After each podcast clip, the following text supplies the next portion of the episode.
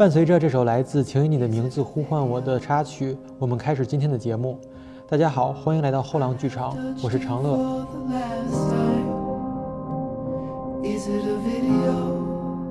呃，按照惯例，这期节目我们也将会抽取五位幸运观众，来送出一本我们最近出版的《希望微电影》。呃，参与方式呢是大家可以通过订阅电台或评论的方式与我们进行互动，我们将从中抽取幸运观众。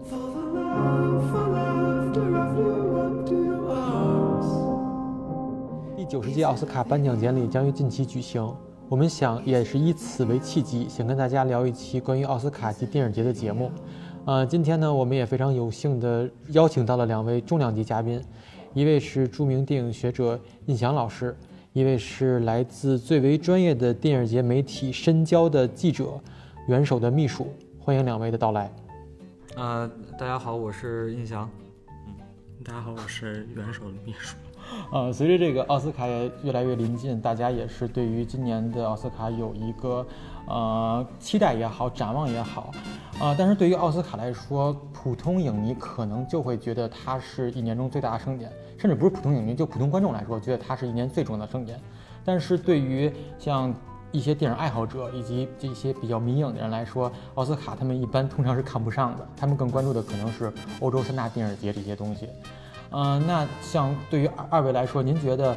嗯，大众关注奥斯卡的原因是什么呢？印象老师，您觉得？呃，那呃，奥斯卡其实。呃，俗俗话说叫美国春晚哈，然后但是其实春晚也算不上，因为好像现在我们说这个春晚应该是这个超级碗的决赛是吧？啊，它相相当于一个什么？就是呃电影这个圈儿每年会有一个大 party 哈，那个年终表彰大会，然后就基本上一年比较好的片子，你就会在奥斯卡的这个 list 里看到，然后你关注它也正常，因为毕竟它是这个好莱坞自己，首先它是好莱坞自嗨的这么一个 party 啊，然后那个。呃，就是一年到头了，有头有脸的人物，大家坐在一起啊，这个分一分，发发奖，然后那个，所以你看那奥斯卡，其实奥斯卡就还还算比较这个，怎么讲，就是那个比较正式。你看金球奖是吧？那个金球奖大家都是这个搞得跟茶话会似的，每就是几个人一桌，几个人一桌这种的啊。呃，所以我觉得，呃，就是怎么讲，行业内部自己的一个对去年的一个。叫什么总结表彰大会啊？我觉得应该是从这个性质来理解。嗯，你有什么补充的吗？呃，我觉得印象老师说的非常好。我觉得其实像奥斯卡这种，呃，我觉得它跟电影节不太一样的地方，就是在我理解，我觉得奥斯卡它是一个结束。嗯，每一年可能呃所有片子出来之后。呃，用奥斯卡这种形式来给他评一个奖，进行一个年度的总结。嗯，但是可能像电影节，它可能算是一个开始吧，因为呃，其实所有的电影都是在这场买卖，然后才进入市场，所以可能我觉得性质上不太一样。对，您得理解成奥斯，因为奥斯卡是什么？奥斯卡它它不是节啊，这个其实我觉得也是常识的，也没有我们没有必要说奥斯卡什么，就美国金鸡奖嘛。对，就是你得拿理解这个金鸡奖的这个方式去理解奥斯卡，这就对了。你每年看金马奖、看金像奖这个东西，对，它就是这个学院奖。嗯，其实相比于奥斯卡来说，其实，在影迷心中更重要的还是这个柏林、戛纳和威尼斯这三个。电影节顺序错了，戛纳戛纳在前，因为我说的是就是按时间时间时间顺序，因为这个柏林是二月份，然后戛纳是五月份，威尼斯一般是八月份到九月份，嗯，是吧？这三个电影节，您你们两位觉得他们的重量是怎么来评的呢？不是，呃，首先这个它是呃两个不同的领域，对，因为那个呃，你想这个电影节这边呢，就是呃我你管它叫。可能我们会有一个这种这种概念，就觉得好像都是艺术电影在电影节上哈，然后那个商业电影，呃，去奥斯卡，但其实也不是这样。就比方说特别商业的爆米花大片儿，奥斯卡一般也并不是很待见。就是你会看到，就比方说，呃，那个每年大家就是有一帮预测爱好者 啊，这个大家都会有一些这个所谓的这个呃叫什么规律，嗯，或者说这个你管它叫迷信也好，你管它叫什么也好哈，就比方说。第一，科幻片永远不会得最佳影片，对吧？呃，什么那个不提最佳剪辑奖的，绝对没有机会拿这个最佳影片，诸如此类这么一些就是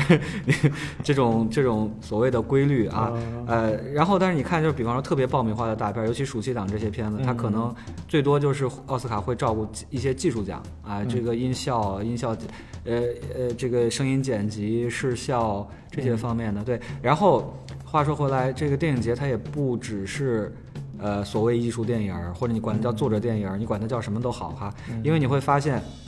如果你把这个，尤其是你看威尼斯，啊，威尼斯你会看到这个，这威尼斯其实是每年我们所谓颁奖季的这个季前最重要的一个地方，你会看到就是像我们最近几年的。呃，就远了就不说了啊，就是比方说断背山，啊，断背山在奥斯卡上这么风光哈，威尼斯是金狮奖哈，然后像去年的拉拉烂的，嗯包括今年的这个三块广告牌儿《水星物语》，嗯啊，这全是我们所谓威尼斯系的电影啊，所以就是威尼斯实际上现在已经完全变成一个。呃，跟这个就是奥斯卡的前哨前哨的前哨，对颁奖季的颁奖季，因为那个时候很多人度假还都没结束啊，呃，然后就是很多就是威尼斯完了之后马上去多伦多啊，然后你会看到这个节之间它也是不一样的，因为全全世界好几千个节是对，然后那个所以就呃呃我们说比方说 A 类电影节啊，它可能就会更综合一点，因为它是它是这个所谓这个。叫非专门类竞赛型，这是 A 类电影节，对吧？然后，但是你像多伦多这个，它是最著名的一个 C C 类电影节，它是它是不设竞赛的，但是这两年它又开始设竞赛了。对，但是人民选择奖是吧？在多伦多不是那个站台那个单元，就 platform 那个那么一个单元，对，会有一些。呃，电影的世界世界首映啊，去去，然后会发个什么奖，然后那个，但是你会看到这个威尼斯多多伦多，这就成为奥斯卡的这么一个前哨站。但是你再看像，比方说那个，呃，这个所谓颁奖季的一些节，比方就纽约节或者什么其他的一些节，啊，这个东西其实它都会跟整个这个，呃，一年的所谓这个奥斯卡的这个时间表是吻合的。但你说这是干什么用的？其实说到底还是为了卖片子。对对，因为那个。呃，你对电影市场的这个理解，你也不能说像，呃，像国内这样特别简单粗暴，一个电影上，呃，一周、两周、三周，可能长的上七周，再长的上三个月，是吧？可能再长的还，大家还续租，是吧？就比方说今年的这个《战狼二》，还有《芳华》什么这样的还续租，是吧？呃，它可能一部电影，它可能真的就是它的上映周期可能到两年到五年会有这样的，然后还有还会有其他的这个各种展节展线上。呃，衍生品，然后那 VOD、DVD 什么这这些乱七八糟的，呃，就是它它整个销售时间会很长，而不是说一锤子买卖。所以说呢，就整个它就会是一个，呃，它是整个它是会有一个步骤的啊，就这些节展奖项它都会跟这个东西是相关的。嗯，像奥斯卡这个，比如说他要报名的话，它有一个放映的时间的要求是吧？对，就是什么。几月几号之前要在洛杉矶演多少场？有这么一个要求。嗯，像其他几个电视节就没有这这个欧洲三大就这个要求吗？欧洲三大是你基本上就是必须要世界首映了，就是那个。但是呃，戛纳是啊不，这个就是具体的节它要求的不太一样。就比方说戛纳主竞赛一定世界首映，对。但是柏林的主竞赛可能就没这么硬气啊。就是那个今年有两部是圣丹斯已经呃做过首做过。呃，这个世界首映的，但是他们会有这个所谓国际首映，因为这个所谓这个 premiere 它有不同的这个等级哈，就是 world premiere，然后这个 international premiere，然后什么 European premiere，啊，什么这种的，你甚至哪个国家的首映啊，对你再你再你再往下看，我们还有比方说平遥首映或者北京首映这样的啊，就是这这个就反正就是呃呃会有不同的要求，就戛纳不同单元之间要求也不太一样。嗯，你比方说有有一些桑旦斯的片子，他就会跑到这个，呃，戛纳其他一些单元，像双周啊、影评人周，嗯，去去做这个这个这个叫什么欧洲首映啊这样的。像这两个，像比如说奥斯卡和三大电影节，他们的评审机制是有很大不一样的，是吧？不，这个这个没法比，就是它不是一个一个不是一个概念，对，就是电影节是小评审团，然后大概大家就挑二十多个。一般来说，二十十几就戛纳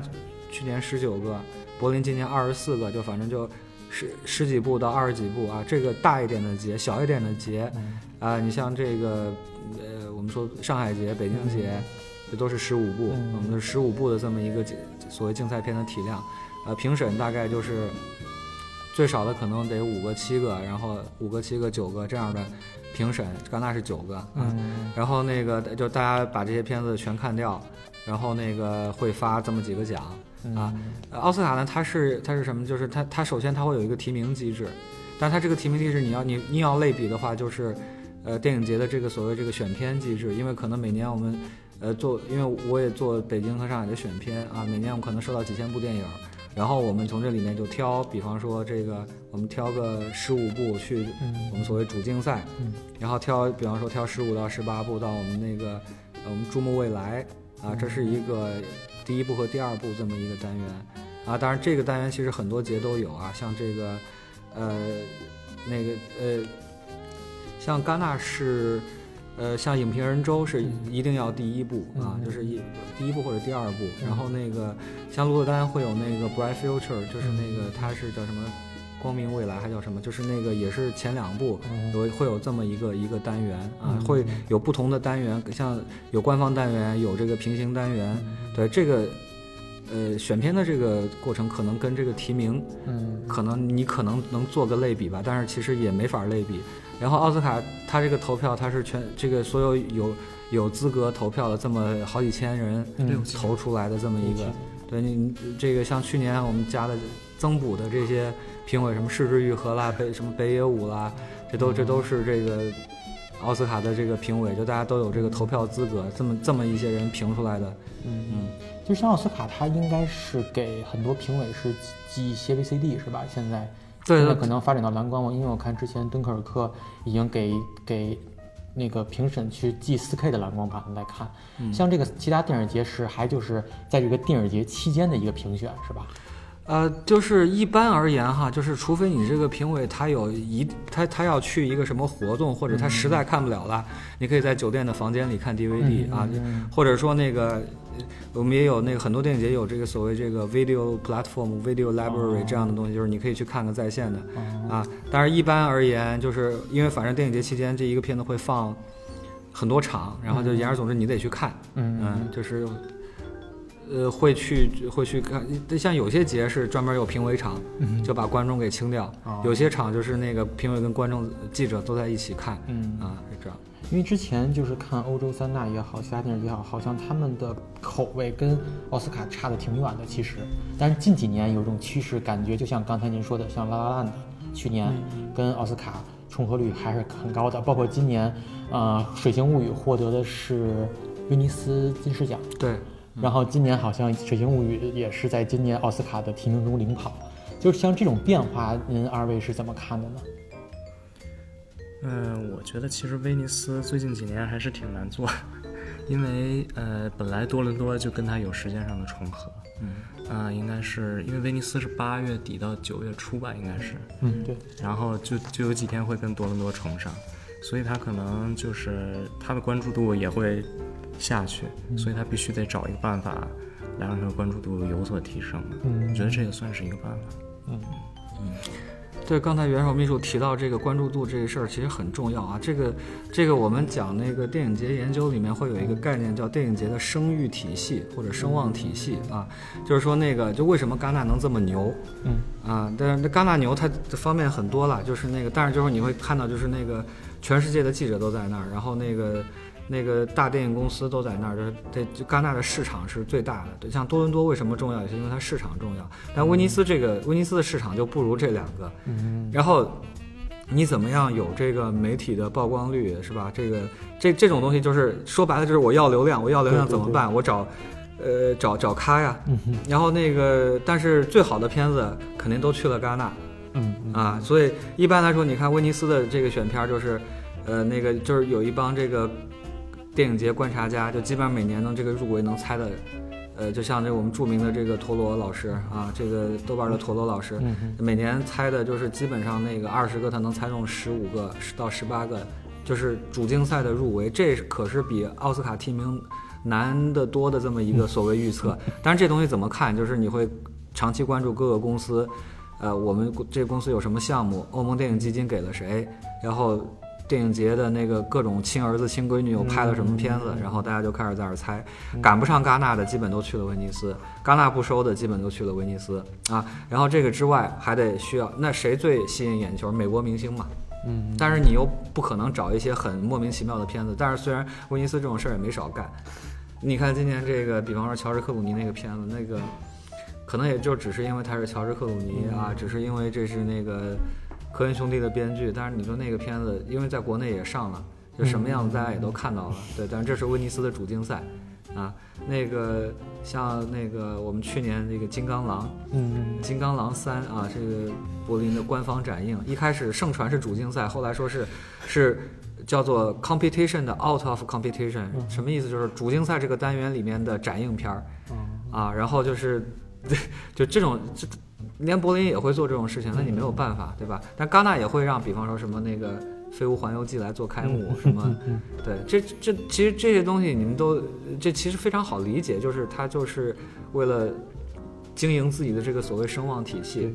嗯，他也是为了一个扩充流流量的一个方式，也是。对，嗯但是就是说那个它确实没有什么可比性啊，也没有什么口味，口味不口味的这个这这个，我觉得没有什么可比性。但像今年像《水形物语》跟奥斯卡的就是品味这么接近，这个在以前发生过吗？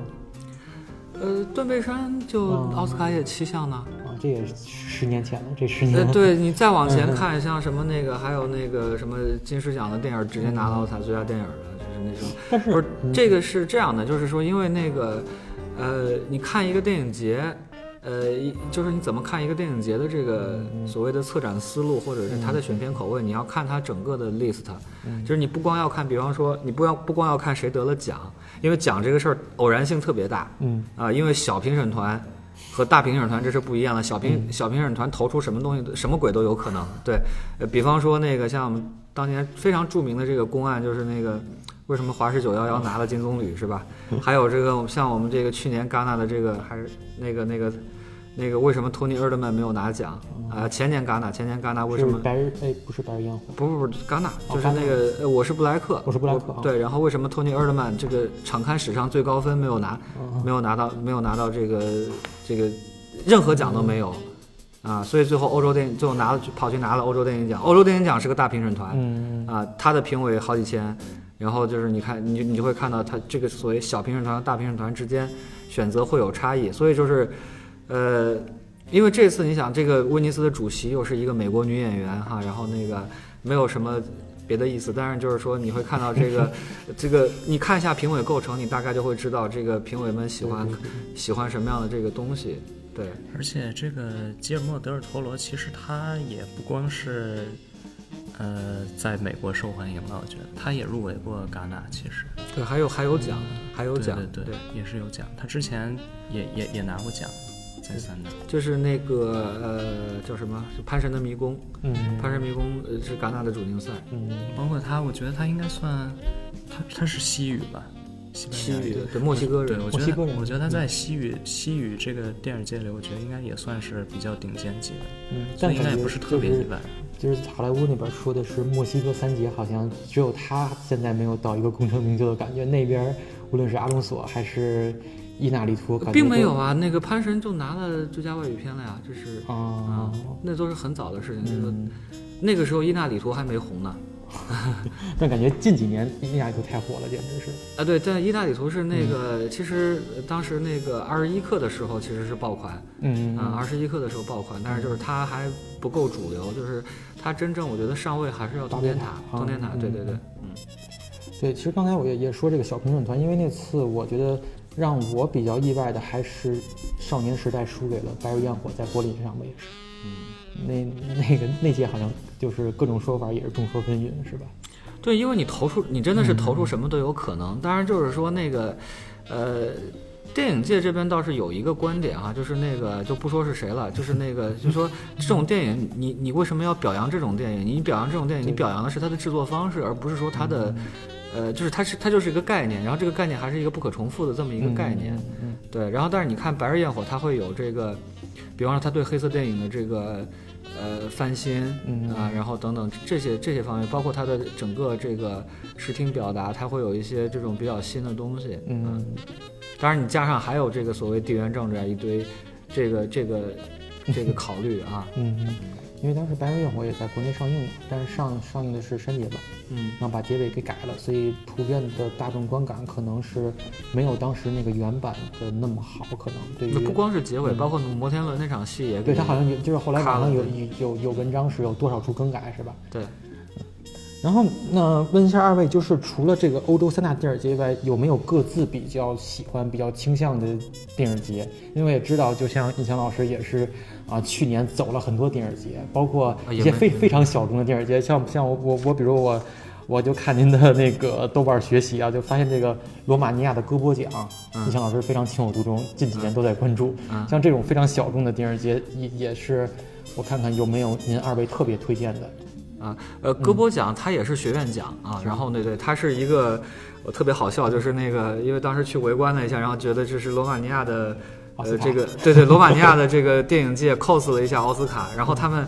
这但是这个整个所有有投票资格的人加在一起有四百多吧，因为这个，因为罗马尼亚这个国家确实也很小啊，这个人口还没有北京市的人多啊，这个两千两千万左右，北京两千多万吧，然后北京市就两千六七百万的样子，嗯。啊，就这么小一个国家，然后那个你在电影学院咖啡馆，你只要在那儿坐一个月，你能遇到全国百分之七十的导演，啊，然后但是呢，就是那年我有一个，我就快把我笑死的一件事情，就是到最后就是这个。呃，最佳影片是那个《孩童姿势》哈，然后那个，然后制片人就带着大家上去，然后拿着手机开始自拍，就是因为这奥斯卡刚有了那个自拍的段子，然后他们就开始在那儿学，然后在那儿说说，哎，这是一个 cosplay，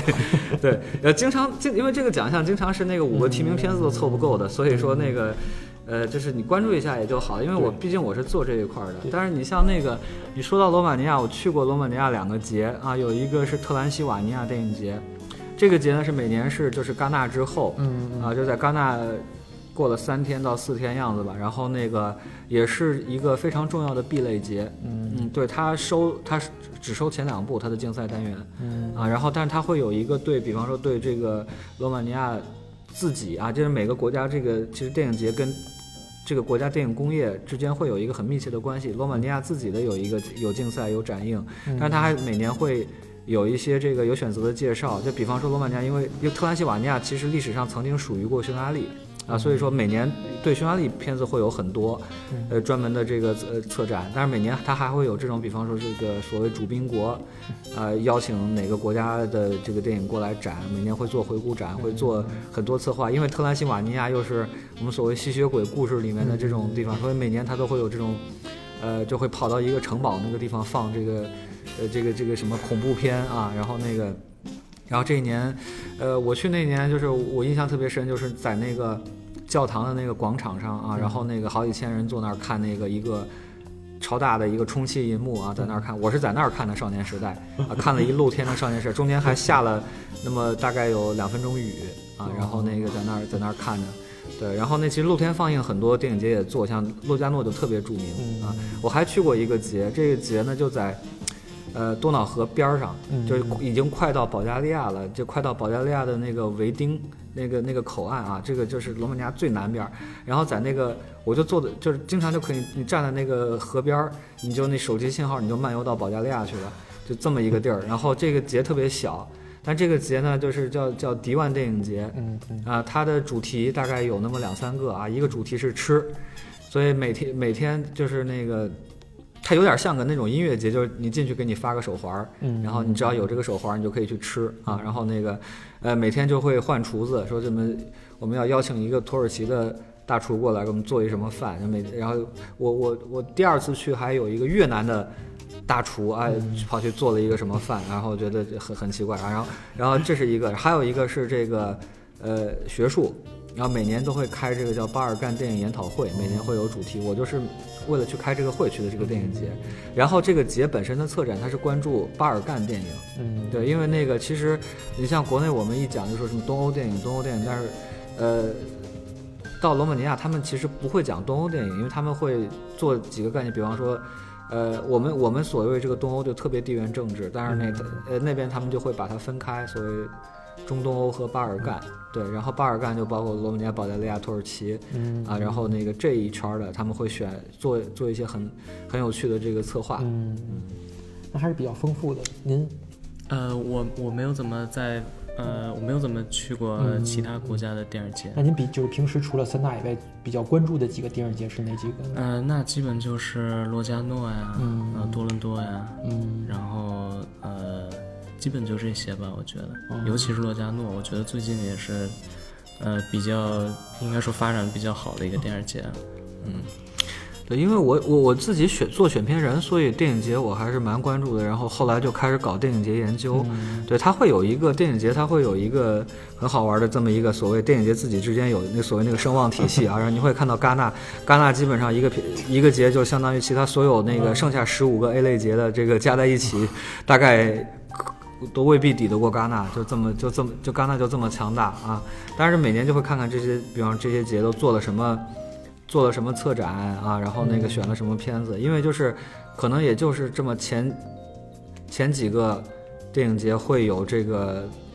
怎么讲会有世界首映啊，因为你会看到就是呃再往下的一些电影节，就比方说马尔德普拉塔，虽然它也是个 A 类，但是你会看到它的片子。动不动就什么导什么戛纳双周的呀，什么那个还有什么洛迦诺的，就是他会从别的电影节，就是在电影节上选片儿，嗯啊，这是很常见的一件事情。我看您刚刚是从鹿特丹那个电影节回来是吧？然后前两天我也刚看完那个山田孝之的那，就是山下敦弘拍的那个山田孝之的戛纳。然后其实第一集时候，那个山下敦弘就说说我的第一部片子就是在那个鹿特丹鹿特丹。鹿特丹好像对于就是导演的处女作这个要求是非常严格的，是吧？呃，对，因为鹿特丹本来就是一个特别关注新人的电影节，嗯对，然后那个。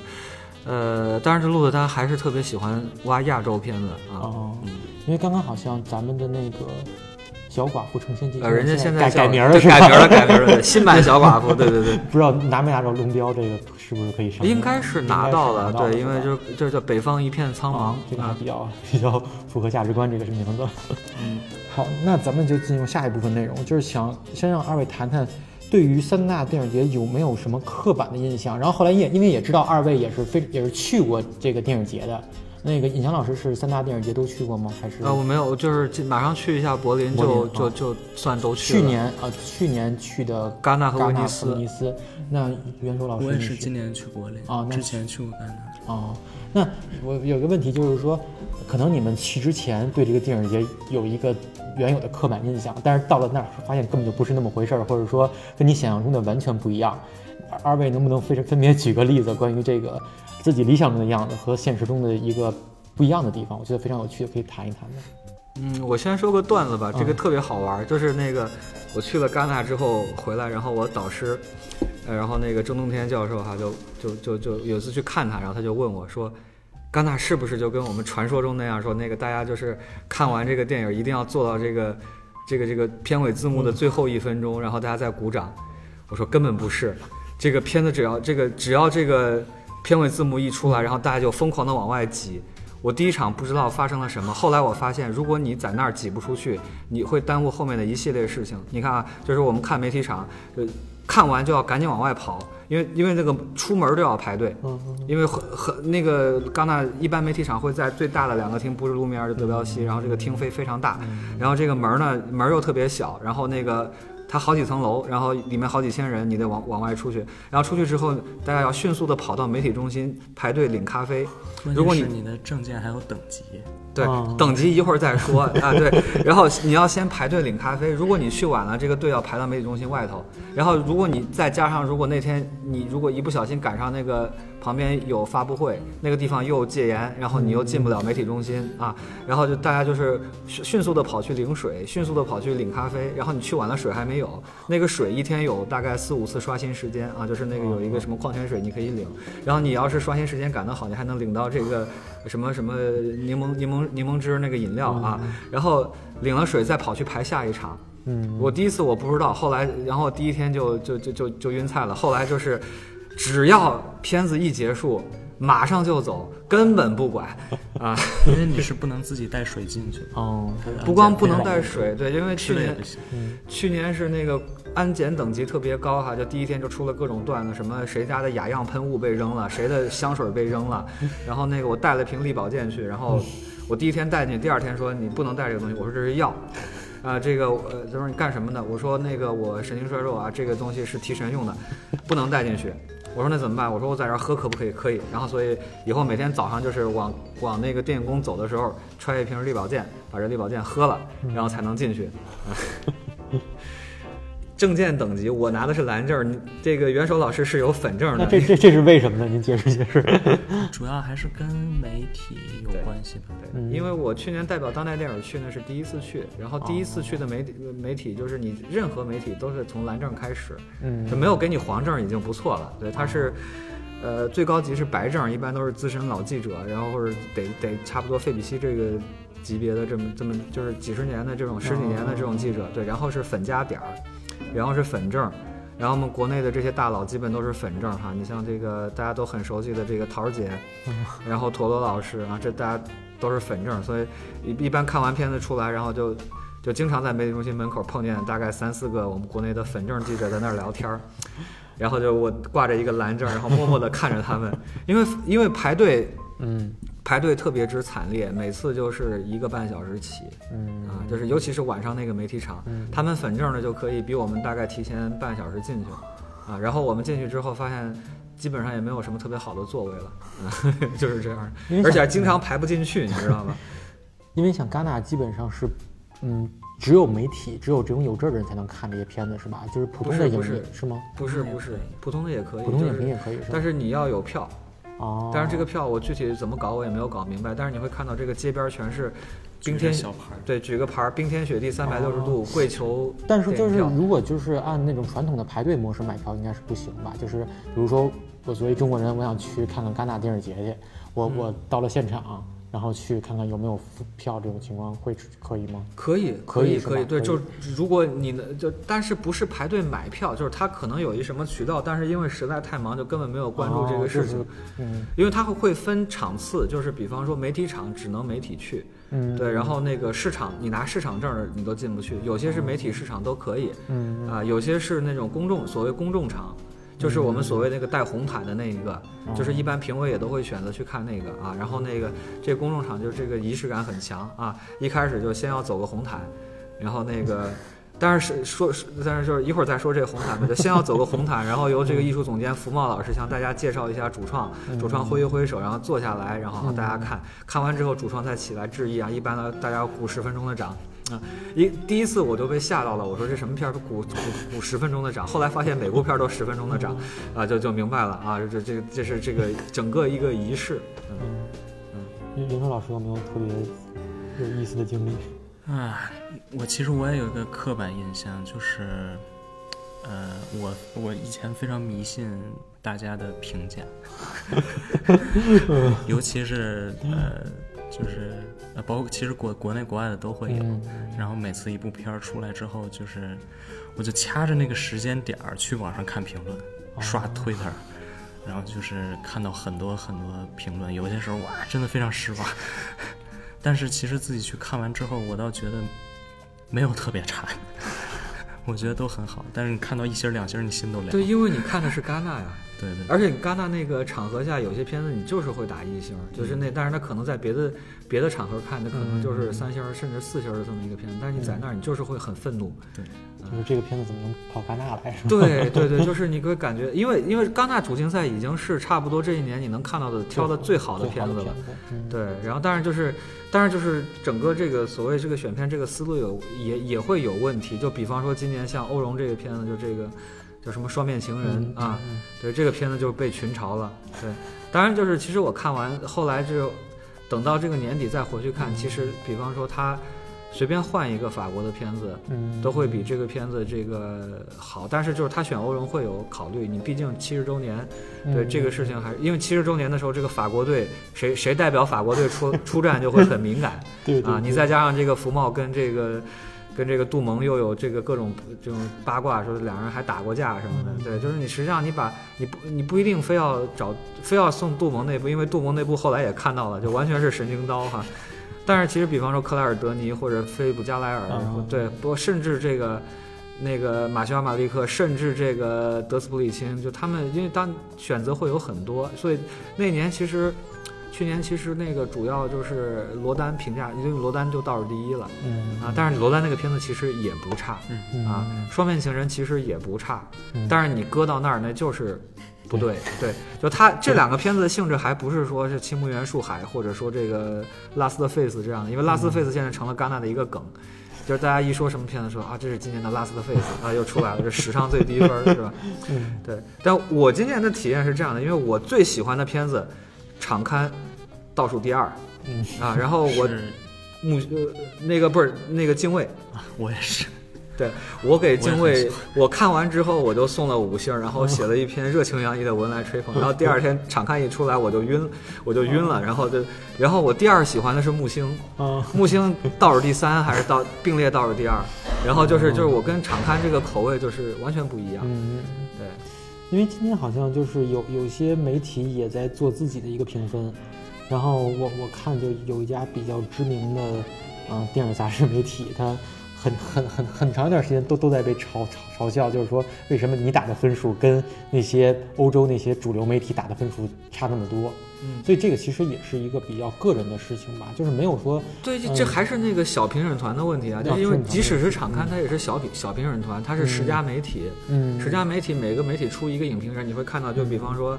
呃，米歇尔·西蒙代表那个谁，代表那家叫什么来着？这是正片还是什么？就是那个这这段你可以掐掉啊，就是呃，就是其实还是小评审团的问题，就是呃每一家媒体出一个影评人，但是会有一些媒体，比方说他可能几个影评人，大家最后打一个平均分儿，对你到最后其实场刊不过所谓场刊那个我们说的场刊是。是我特指那个银幕杂志的那个场刊、嗯啊，其实各家媒体都有场刊对，因为，现在好像你能看到十几种场刊。对，因为现在好像包括桃姐啊什么的，对，去我们有一个中国场刊，对中国场刊，然后去这是年陀螺老师组织的嗯。李迅老师也去了是吧？李迅老师对，然后那个李迅老师代表当代电影，然后我去年公呃我代表的是民营网啊，哦然后就是民呃谢萌，然后那个柳英嗯啊，然后那个你是没打是吧？我因为我也是深交的嘛，你你没把环球银幕挂上啊？对，就言而总之就是去年我们有大概十家左右的这么嗯呃，还有这个谁，这个这个这个呃云舅，呃云 云中老师对对对，然后最后大，然后但是我们但是这个中国场刊就红了，就是因为我们投出来了金棕榈，啊，就是严格按照这个顺序投投投了出来金棕榈嗯。最佳这个什么那个那个评委会大奖，嗯，因为刚才也跟您说，就是说，因为以前我对于这个还有个误解，就是以为只有这个媒体才能去，就是说现在普通人可能也有机会，但自己得学，自己得研究这个东西。对，就是你得有邀请函，嗯而且就是比方说那个，呃呃，尤其是晚上晚上七点那一个、那个那个官方场，你是必须穿礼服的嗯啊，否然后你就会整天在这个街边看到这个。呃，光着脚拎着一一双鞋，然后穿着穿着这个拎拎着一双巨高跟的鞋，然后穿着礼服的那种姑娘啊，然后那个就是大家都是去去这个嗯这个这个晚上那一场的，就就是他每年每天的官方场有两场吧，应该下午一场，晚上一场。嗯对，有的时候是三场，有的时候两场。嗯啊，这是带红毯的那个，那个是要最特别正式的。嗯。啊。然后你能看到的这些国内这这些所谓这个红毯照啊，就是基本上就是那个呃都是官方场的这个，因为顺序是这样的，先是媒体场，嗯。媒体场完了是媒体场的同时或者稍后是这个所谓 photo call，就是你你这个主创导演导演带着演员或者什么嗯。大家去拍照，嗯。就在那个那个那个叫叫叫什么，就是那个电影宫后面有一个有一块有块地儿，然后那个后面就是那个就戛纳那个山啊，嗯。就戛纳老城那个山，然后你能看见一大堆那个，看见海，看见那个什么那个一堆各种游艇什么的，那你能看网上这种照片特别多。嗯。啊。完了之后呢，去这个新闻发布会，嗯。然后新闻发布会你就得接受记者们的折磨，然后晚上呃然然后不一定晚上，就下午或者再接下来你就得去这个所谓官方场，嗯。然后完了之后很多人可能就溜了，然后呢，戛纳奖项特别好预测，你就看这个颁奖典礼之前那一天或者颁奖典礼当天谁被叫回来了，对，谁被叫回来谁就有奖。嗯，因为有一年就是，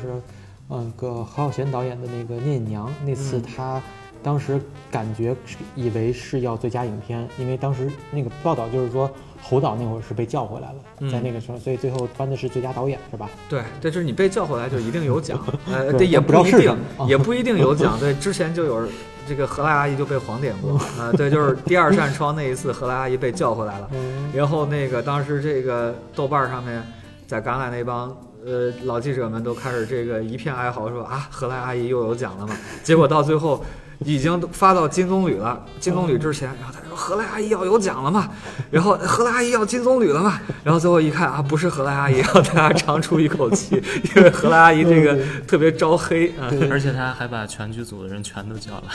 对啊，所以大家就觉得这一定是大的，就是那个那一年被黄点的是特别惨。那那也没有去年奥斯卡那个尴尬，那个是对，那个真的那个。太尴尬了，那个太尴尬了。对，嗯，然后很多人说今年肯定主持也会拿这个来做梗，是吧？嗯其实奥斯卡现在这两年感觉主持上，包括典礼上也亮点不是很多，就是主要追求这个政治正确，感觉现在。不是，它就是一个总结表彰大会，你觉得它能也做出什么花儿呢？吧？对对就它的花儿就是一开头儿那个十分钟，对，对，一个开场片子，一个主持人的开场的一个 talk，然后那个嗯当然就是你就看这个大家能讲出什么来了嘛，对对就基本上就是那儿。然后后面其实可能可能我我反正我个人是我最喜欢看的环节，就包括。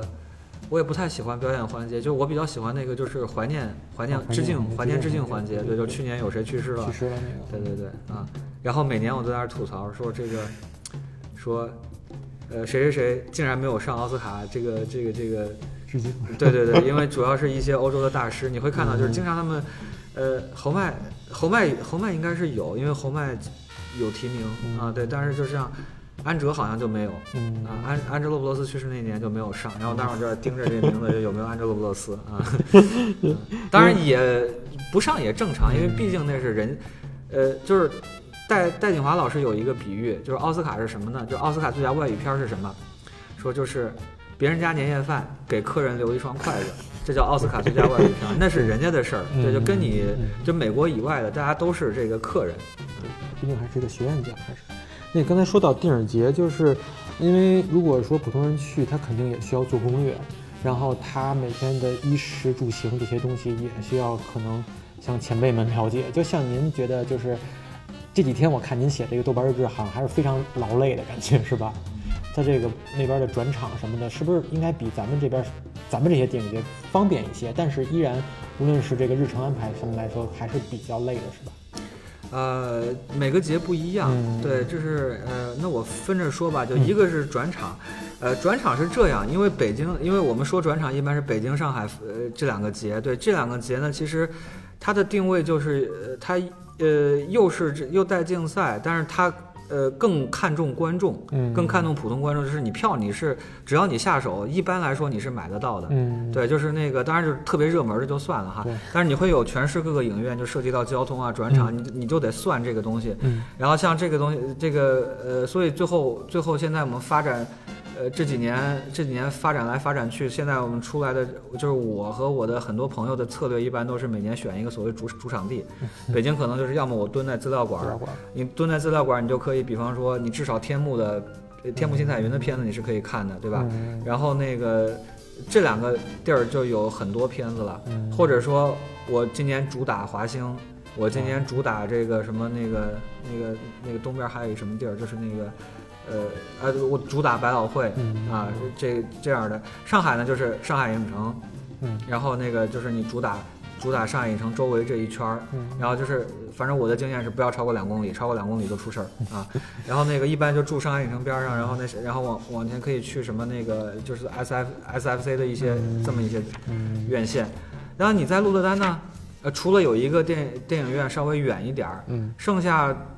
它一共是五，呃我想想，一二三四，它呃它四个电影院之间的距离都不超过十呃不超过十分钟。就步行不超过十分钟，非常方便。有一个远一点，就在那个它有条河在河的另另外一边啊。然后你基本上是那个，我就媒体中心和媒体中心楼上有两个厅、三个厅，然后那个还有百代，百代有七个厅，一般这两个再加上一个 C N 拉嘛，我主要是看这三个。对，嗯但是你要到戛纳，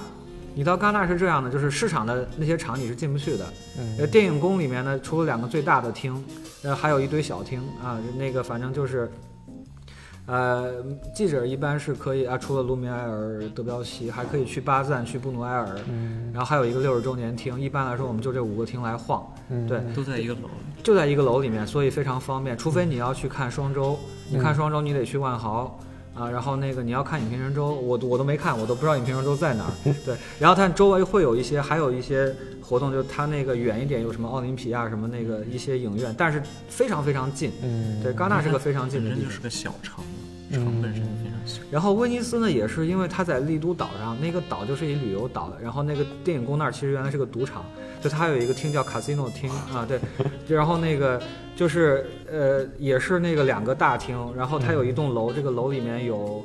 五六个小厅吧，就一楼有三个，二楼有有几个，反正就是五六个小厅，嗯然后那个然后外面呢还有一个还有一个厅。呃，然后再远一点，就是去看 VR 的那个地方呢。VR 是一个影院，在一个岛上，嗯它在丽都岛旁边的一个小岛上，不通不通陆地，陆地是不通的，连桥都没有，你必须坐船。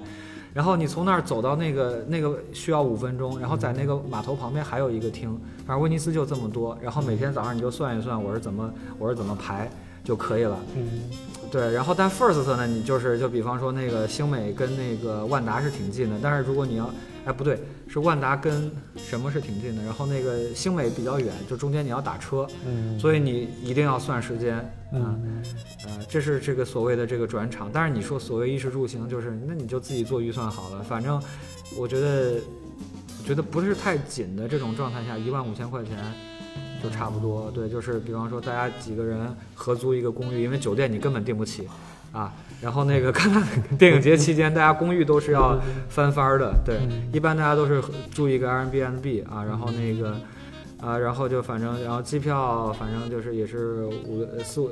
低的能四千多嗯啊，对，最低的能四千多吧，四千四千五左右去戛纳，嗯威尼斯可能要贵一点，因为那个时间，对，威尼斯。我上次好像机票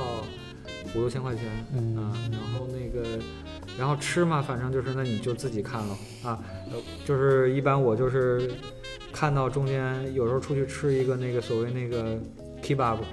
啊，就一般 有很多，很多很多，然后晚上呢就是时间多一点就跑去吃一碗面条啊，这个一百块钱吃一百块人民币吃吃吃一盘面条，就是这样的，然后。呃，反正下来我觉得可能一千五、一千呃一万五六的样子，你就可以看下来。对，但主要就是这这些都不重要，重要是你怎么选片儿排片儿。嗯对，所以我见我见袁守老师第一句话就说你片儿排好了吗？就是，嗯，对，因为我们在有一个群里一直在聊，就说你要看什么，我要看什么这个。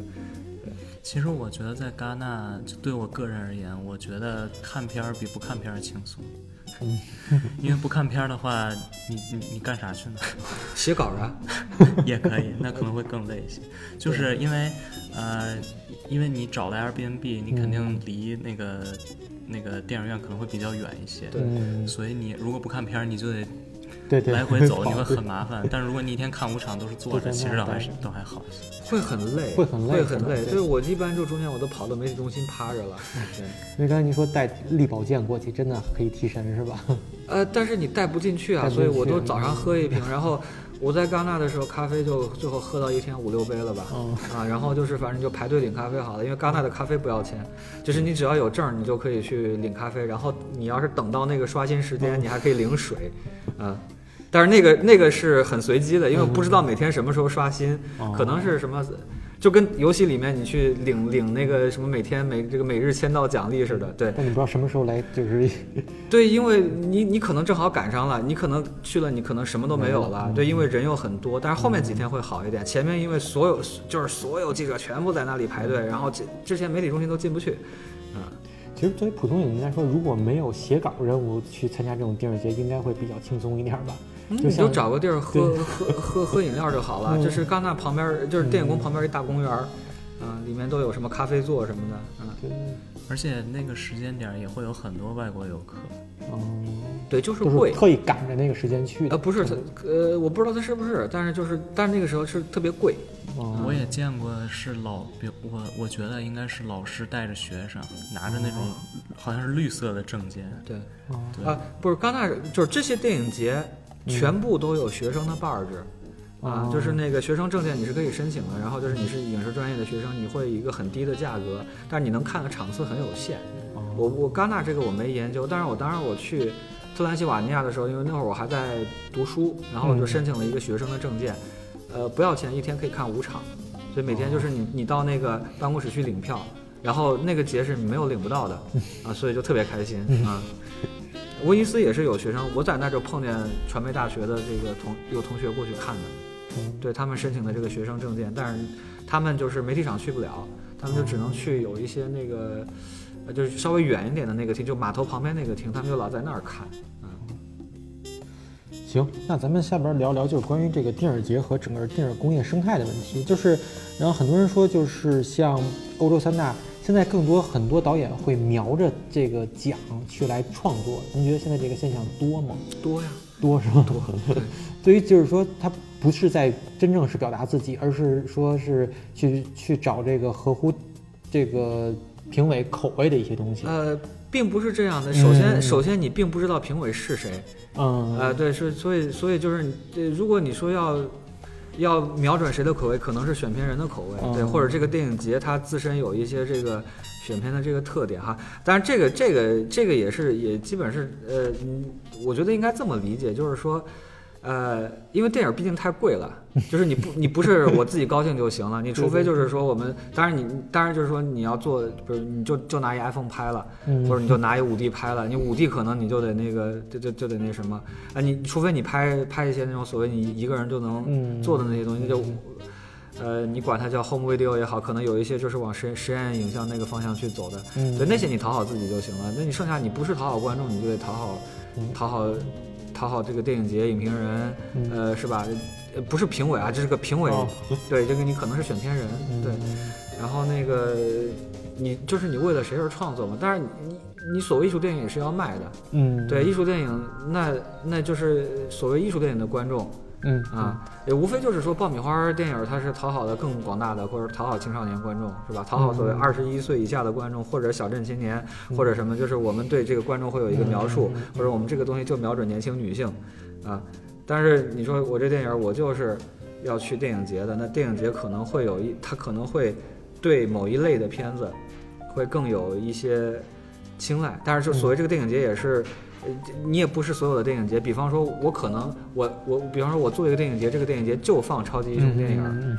对吧？那你那我就选一堆超级英雄电影，那我也可以是电影节，对不对？所以这个节，呃，都可以做嘛。嗯但是就是你你就是你具体到所谓这个国际电影节这种的，那可能你就得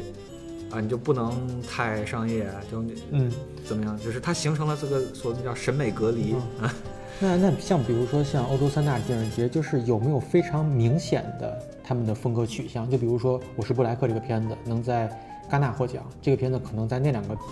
电影节就不会受那么大的喜欢，有没有这种这种偏好呢？这个电影节之间，呃，首先那个奖是随机的，所以说 这个这个事儿跟嗯当年的评委非常有关系。嗯所以就是说他在哪个节都可能获奖，这个事儿你要看评委，嗯而且这个评委是大家关在小黑屋里打架，所以就是一般来说发生了什么，就除非这个有人出来讲八卦。啊，然后那个你也不知道里面发生了什么，对吧？嗯一般来说，这就是评委、翻译和电影节主席，但是电影节主席或者艺术总监，但是他一般就是按按按规矩他是不能说话的，嗯就是我可以说一些规则性上的东西，但是我我绝对不能影响你们这个评审结果，嗯是这样的。所以说就是他得不得奖这个事儿不说，嗯对，但是就是说他选，就是他进哪个节这个事儿也是你也也要看沟通，因为嗯每个电影节的艺术总监、选片人就在干这个事情。肯洛奇这样的导演每个节都想要，就他是已经是这个。对，就是到了那个位置，就是就是电影就电影史上那么重要的一个人，他拍什么，嗯。大家都会想要的，就是嗯，但我也现在就听着有就是有种说法，就是说像比如说，嗯，二十年前像昆汀，他的低俗小说是从戛纳那么一个电影节出来的，而现在就很多感觉电影电影节在推新人的方式或者推新人的效果上，远没有当年昆汀这么厉害。就现在很多，呃，电影节把奖分给一些已经德高望重的、已经已经就是实至名归的导演，反而对于推新人推出一个再像一个昆汀这样的这种鬼才的情况，好像现在并不多了，是吧？也并没有啊。是不？我也觉得没有。没有。其实我觉得像这种，嗯、就是电影节的这种，嗯、我觉得它不是从现在才开始的，我觉得可能已经有很很长时间的历史了。包括，我觉得像日本电影可能走到国际舞台，其实靠的就是，呃，去。呃，找这个电影西方电影去去打西方电影节的软肋，他们可能就是想找东方主义的东西。那可能像沟口健二，像呃，甚至黑泽明，嗯包括像伊力真之助，他们可能都是通过这种途径出来的。嗯但是他们的艺术性其实也并不低，嗯，嗯、所以我觉得也并没有那么。就是怎么说这么形容吧，就是昆汀是一个很大众的导演，就是现在来说，就是也并不大众，是吗？昆汀大众昆汀的而且而且昆汀是在实际上他迷影圈里，迷影圈很大众。他其实桑嗯桑丹斯出来的呀，就是那个啊圣丹斯对桑丹斯出来的，因为刚才说到，就是我说这个电影电影的格局的，因为刚才跟跟您也说这个《西方微电影》这本书，就是我们后浪的这本书，它里边有一部分就是说他给圣丹斯写的一个最佳影片配方，嗯，然后它里边又从主角、剧情，呃，包括审美，就比如说它里边审美就是说圣丹斯喜欢什么样的电影，喜欢那种。接受自己审美的优缺点，但不为自身审美缺陷难为情，为自己的选择负责的那些导演。然后包括就是说，呃，对于主角，圣丹斯喜欢的是能与观众产生共鸣的普通人，不是有钱人或者坏人。然后对于对于剧情，就是说主人公要经历波折，遭受苦难，最后得到令观众意外的领悟。然后对于这个片长，就是说片长越短越好，九十分钟是标准。说观众离开剧院时肯定不会说，要是再长一点就好了。就是他这个是对于这个圣丹斯的有一个最佳影片的配方，所以我就说，就是说像，就是说，如果你要说这个创作者要瞄着一个影节，或者说瞄瞄着一个奖，瞄瞄着组委会，他还是有没有这种最基本的一个要求？你肯定说没有，就是说肯定不是说，呃，越贴合大众的东西，它就是越是回避的。嗯，这个是他嗯，其实也是玄学啊，对，也是玄学，就是像高考押题的感觉。就是就特别玄学，就是比方说你这片子拍完之后看一看，说啊这个电这个片子可能是哪个哪个节会更喜欢，对，嗯可能会有这种感觉，对他，呃，就是但是就是你说那个，那当然导演导演这个。呃，我这么说吧，就是其实嗯那个，我先回到你上一个问题，我们当时没说完，就是嗯说那个电影节实际上就是那个他们很看重的什么是所谓嫡系，嗯，对对特别看重嫡系。嗯我去年我做写论文的时候，我做了个统计，嗯戛纳这个十九部片儿，呃，算二十个导演啊，就是那个萨夫迪兄弟啊，就是十九部片儿的这个导演里面有十七个，有十七部的是之前进过戛纳的，嗯有十五个是之前拿过奖的。然后那个，但是你你你要说他们新不新，其实有一些也很新，嗯，就是那个就是很很年轻导演，四十来岁的导演，对他他他们可能拿的很小的奖，嗯，对，就可能就比方说是那个木星那个导演木德鲁佐，对，他是从他从学生作业就进戛纳了，嗯，就是戛纳，你想这个这这履历表有多棒？这个就因为戛纳这个它有一个特别完备的这个体系，这个学生作业叫 Cine f o n t a t i o n 啊，然后开始，呃，当然你第一步你可能你可能呃可能是平行单元，对你可能去影评人周或者双周，嗯，第二步到一种关注，你第三步到主竞赛，可能是有有的这样的哈。但是那个你像这个罗马尼亚很著名的这个蒙九，或者咱们翻成蒙吉哈，蒙这个蒙九是，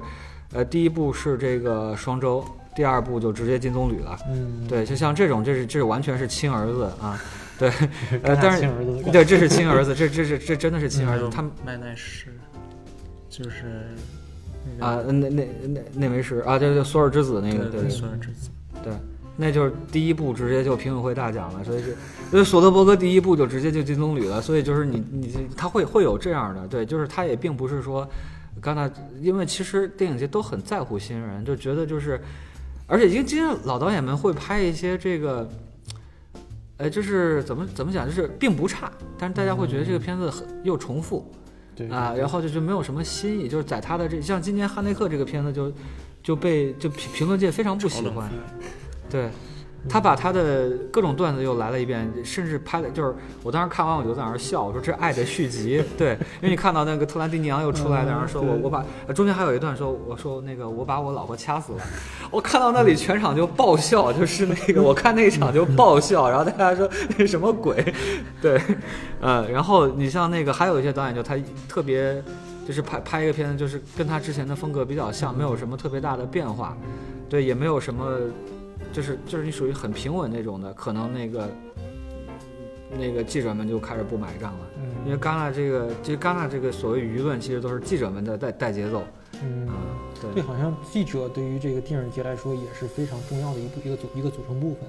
就是他们可能说对于这个呃电影之后的命运也会产生影响，是吧？就是他们的口碑，就是很多呃记者为了就是赶稿，所以一定要看第一次放映出来以后就来写这个东西，呃也不是赶稿，就是你为了不受到别人的影哦，不，受影响，对对对因为就是因为看很多的记者也都是出来就找个地儿坐，就开始写这个东西，对，就想在全球第一时间把这东西发出来，是吧？不是他不还就是现在电影节都有嗯。规定，就是说那个官方场之前不能发，哦，因为那个因为大家走红毯的时候脸色都很难看，就是因为遭遇恶评，然后那个对，就是嗯每、对对对对去之前你得签个协议，嗯。就是说那个就是你现在就是那个领证件的时候就会给你一张纸，上面就写，就是那个我们有规定哈，就是那个第一场官方场之前嗯。还是第一场媒体场之前，这是这个稿子这个嗯。稿子是绝对不能发的，嗯。就是你的不要有任何评价。嗯。嗯，像就像戛纳这样的，就是，呃，艺术类电影节，它是不是也是有一个非常呃成熟的一个市场体系？就是很多人去那儿卖片儿，或者说把片子推出去，是吧？嗯，不光是这样的，嗯就是那个呃，你想呃，它有会有项目。嗯，这就是那个就还没有成型的这个项目，就是嗯那个就是这个时候就搞预售了嗯啊，然后那个就很大的这个版权交易的这个平台，那戛纳市场其实特别重要，就在那个电影宫的嗯楼底下，但是我就我就完全没有时间去看，啊，就是全部就在疯狂的看片子啊，因为你光排队就是每天排队要排大概四个小时，我最后算了算，每天有四个小时花在排队上啊，所以最后就是我。我去威尼斯就高兴高兴极了，就威尼斯不用排，基本不用排队，就开场前五分钟你排一下就行了。嗯我呃，然后戛纳我经常排不进去，这个广场我都没排进去，然后我最后去看的十点那一场，然后为了看那一场，我八点就去排队嗯啊。呃，确切的说，晚上七点有一场，然后我是五点钟五点还是五点半去排队，没有排进去，然后我又看十点还是十点半那一场，然后八点钟就蹲在那个巴赞厅门口那儿排队了。你没有办法呀，就是这我级别低就没有办法呀，就是，所以就是这事儿就是我们说赶紧养一养，把自己证儿养成粉的，对。三大其实我觉得就是对这种大型电影节来说，买卖是最重要的，嗯可能我觉得可能比媒体还要重要一些。他们我觉得算两条腿吧，嗯。媒体就是帮忙宣传嘛。嗯，对，但是媒体的这个评论还是会一定程度上影响到这个这个这个片子以后的表现。那什么片子都是啊，对啊，就是嗯。因为我不知道就是中国这个市场是怎么看，因为呃当时也是那年《聂隐娘》那年，当时就是说，如果说《聂隐娘》最后拿到了金棕榈，嗯肯定会这个票房会对票房有很大帮助。我觉觉得得这个并不会并不会是吧？中国观众现在还没有到这个水平，是吗？觉得？就《白日焰火》是因为《白日焰火》能上亿，也是因为它毕竟它还是一个黑色电影类型片，就带点类型片儿，然后还有演员演员对。但是你说聂隐娘，因为大家都是去睡得很开心啊，然后那个金棕榈就就我觉得中国观众不会就不会为金棕榈买单的，因为聂隐娘你真的是能试出来所谓中国艺术片观众的这个嗯上限是在哪儿。对，因为很多人 很多人是被被被骗进去的。对，哦大家一看什么武侠，震对啊，张震，呃对，然后进去一看什么鬼，对都。睡了在那边。但是侯白白自己就说了嘛，说我的片子不能这样发。嗯侯白白自己就说那个我的片子就是什么那个你要全岛上片，三天就下片，嗯然后你就是应该就比方说我低密度长时间啊，一个月一个月我们不是不是每天都有，甚至每天可能就一两场，但是你时间一定要足够长。嗯，对我可能他一部片子就放两年，对，放两年放放五年，就是但是你你可能每个月都有，嗯对，但是你这样一下子就是什么一天排五场这样的，你按这种排片法，那一定死得透透的。是，就是还是得培养这个艺术院线，感觉是吧？不光是艺术院线，还有这个观影习惯呀，还有这个就是这个呃，你你甚至包括这个这个我们影院经理的这个排片的这个方式，对你还有这个你牵扯到，就比方一个片子可能最长只能放这么久，就是还嗯。还有一些这这这些发行上的事情。因为我记得十二年前，对，二零零六年那会儿，贾樟柯刚是那个《三峡好人》拿完，嗯，拿完的那个金狮吧金狮金狮，然后选择跟《满城尽带黄金甲》同一天在国内上映，对，然后当时也摔得很惨，然后贾贾樟柯还当时说，我我我就想知道，在这个人人都喜欢黄金的时代，有没有关有没有人关注谁还好人？谁还关注好人是吧？对这话是这么说的。对对，所以现在感觉这么多年过去，一方面有观众原因，一方面也有这个就是这个影片的安排问题，就是咱们现在没有那种艺术类片子可以说全年在某某一个地方放吧？啊、对，但是就是这背后是不是有版权之类的一些比较复杂的问题？呃，不太清楚，对、哦这个你得看。但是那个像 MoMA 那边其实已经算做的不错的了，不错的。对。但是现在艺联艺联已经也是会有，也是有的。嗯，就比如我前两天那个《大世界》那个片子，嗯我我一直都没都没看成，就是感觉上下下就是下的很快。但是其实这也是这是去年柏林获奖的片子，没获奖，入围入围入围。然后感觉就是你要想看这个片子，得抓紧那段时间，就那个时间过了以后就对还比较难找。对对对，那二位对于就是现在国内这些电影节有没有一些自己的想法呢？呃，北京、上海 First，然后那个，然后还去过一些节，嗯什么那个，你去平遥了吗？我没有去，因为但是去年所有基本上所有人都跑到平遥去了，对，其实可能都是看自由广场的吧，我我不知道，我觉得可能是。不是都是去看芳华的吗？对，我听说大家都是全部这个，呃，就不像 First 每人还发一这个羽羽绒睡袋哈，就大家就在那个广场上冻得这个瑟瑟发抖看芳华。First，它这个现在做的与市场对接这块儿，感觉还不是特别理想，是吗？不，我觉得 First 已经就 First 系出还是出了一些片子，对，你比方说看像那个这它是中国的圣丹斯，有这个啊，不是其实这个趋势吗？其实我觉得他们就 First，其实我觉得他们那个还是学习鹿特丹比较多。哦，对就我嗯我去了一看就发现了，对他好像今天嗯特别特别开了一个鹿特丹星球的一个环节，对对对是吧？对对对啊，就是会挑鹿特丹的那个几部片子过来放。嗯，对，但是就是我就看那个，当时我就觉得 First 这个排片表很诡异，然后结果到鹿特丹一看说，哦，明白了，First 排片表的风格都是跟鹿特丹学的，哦就是它是十五分钟嗯一段儿的，然后那个因为因为我是比较。呃，喜欢上影节那个排片儿，因为它就是六个时间段儿，然后你就那个你就不一般不会搞错，对。但是那个就是十五分钟，它是十五分钟一个档，所以你就得跟那儿算，嗯嗯算就是说那个怎么排怎么排，中间怎么走什么这种的啊。呃，然后选片的风格也会比较像，也会比较强调这种新创新的这个东西。嗯你可能就是有一些可能就是，比方说你在平稳、嗯质量好嗯和质量有问题，或者甚至片子有嗯有缺陷，但是特别新奇，中间鹿特丹跟 First 都会选这个新的这个片子。对你，比方说像去年这个那个强尼凯克，你要论这个工艺上，它一定是比 First 的好的。而你想，那个强尼凯克背后班底是是这个完全是侯孝贤的班底啊，就是你会看到这个。呃，那个廖桑做的剪辑，然后又是林强的，是不是林强的配乐我忘了，然后那个杜鲁之老师的声音指导，嗯，然后那个这这就这么一个片子，你和富富你和那个那个小寡妇来比是吧？这对对对就它的工艺不在一个量级上面，但是小寡妇确实是比它新奇多了，就是那个。所以最后娄娄烨老老师选选这个片子啊，就他作为评委会主席，他挺这个片子，我觉得特别能理解。因为到陆丹一看也是，陆丹选片子，就他的那个选法也是这种，就会强调这个，就是他不是说我这片子就是首先这个。他的那个工业水准很高，嗯或者说那个，呃我不是工艺工艺啊，工艺工艺水水平很高，或者是什么，呃，很平稳，就是他一定是要有意思嗯啊。这个这个，我觉得 First 是做的很不错，但是你看像 First 系的片子，比方八月。啊，比方说那其实呃，然后那个看这个像那个这个辛玉坤老师这个这个这个新迷宫，嗯马上马上的爆裂无声，对，然后老兽，First 这个平台还是还是做了很多对，嗯就是电影的，然后然后北京跟上海呢，其实上海的创投嗯啊，包括那个北京的创投也会有一些片子，对，嗯当然就是那个只是就是可能大家不太知道他是北京，他在北京做过创投，对，其实对于北京和上海电影节最后获奖的大片子，大家也没有什么印象。啊，就是这他他这个评奖这块好像做的很弱，是吧？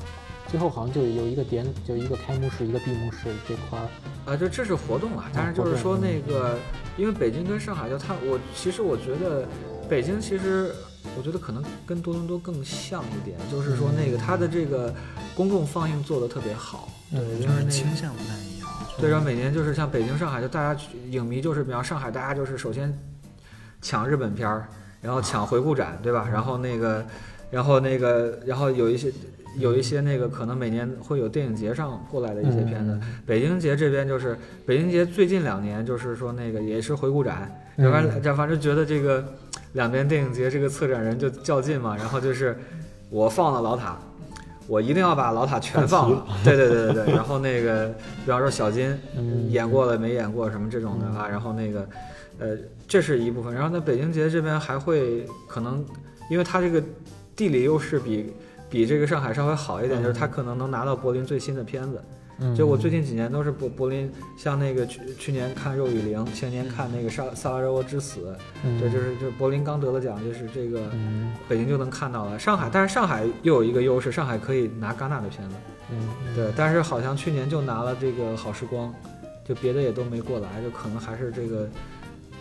整个电影节就是这些片方都都会有电影节的这么一个所谓这个步骤，有条件还是每个都去，然后把东西互补一下，是吧？就作为影迷来说，呃，也并不是。就首先，首先你有没有那么多假？然后那个，其次你有没有那么多钱？对。但是如果这，但是这样的话，其实呃，如果你就是一个喜欢看，比方说获奖片子，或者是个口碑好的片子，其实我觉得，比方说你可能你得去平遥，对，因为平遥平遥选的片子就很多，就是这个。呃，很口碑的片子，就是那个，你像那个有一个叫《疯狂》，叫什么《疯狂》，就是那个《惊惶妈妈》，呃，一个格鲁吉亚电影，这个片子是萨拉热窝电影节的大奖，啊，这是属于，因为我我是做东欧这一块的，所以我就当时就就就看到这，但是结果就平遥就会选，平遥会选很多这个，你比方说那个各个电影电影节上很有很很有意思的一些片，像他今天选了一个片子，他们翻译成叫《爱情与江湖》。啊，其实《爱情与子弹》啊，片名《爱情与子弹》，意大利的一个黑帮歌舞片儿。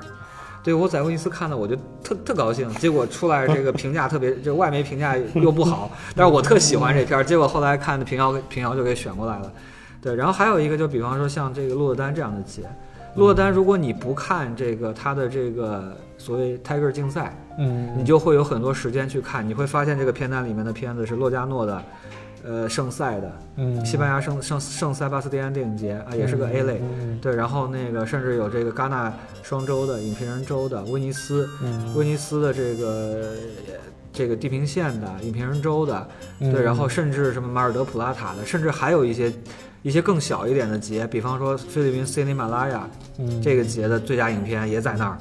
对，然后苏黎世的最佳影片也在那儿，对，会有这么一些对，然后在那儿补片儿是会补的非常爽，嗯，对。行，今天其实聊的也差不多了，二位下个礼拜还要去柏林是吧？嗯，都要参加这个也是非常辛苦，希望未来还是跟二位能有多的更多的交流，关于电影这边。然后今天咱们的节目就到这里，谢谢两位老师，哎，再会再会，咱们再见。